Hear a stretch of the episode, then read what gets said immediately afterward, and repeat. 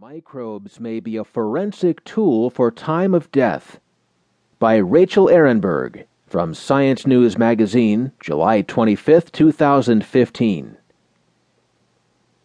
There is life after death, and it's kind of gross.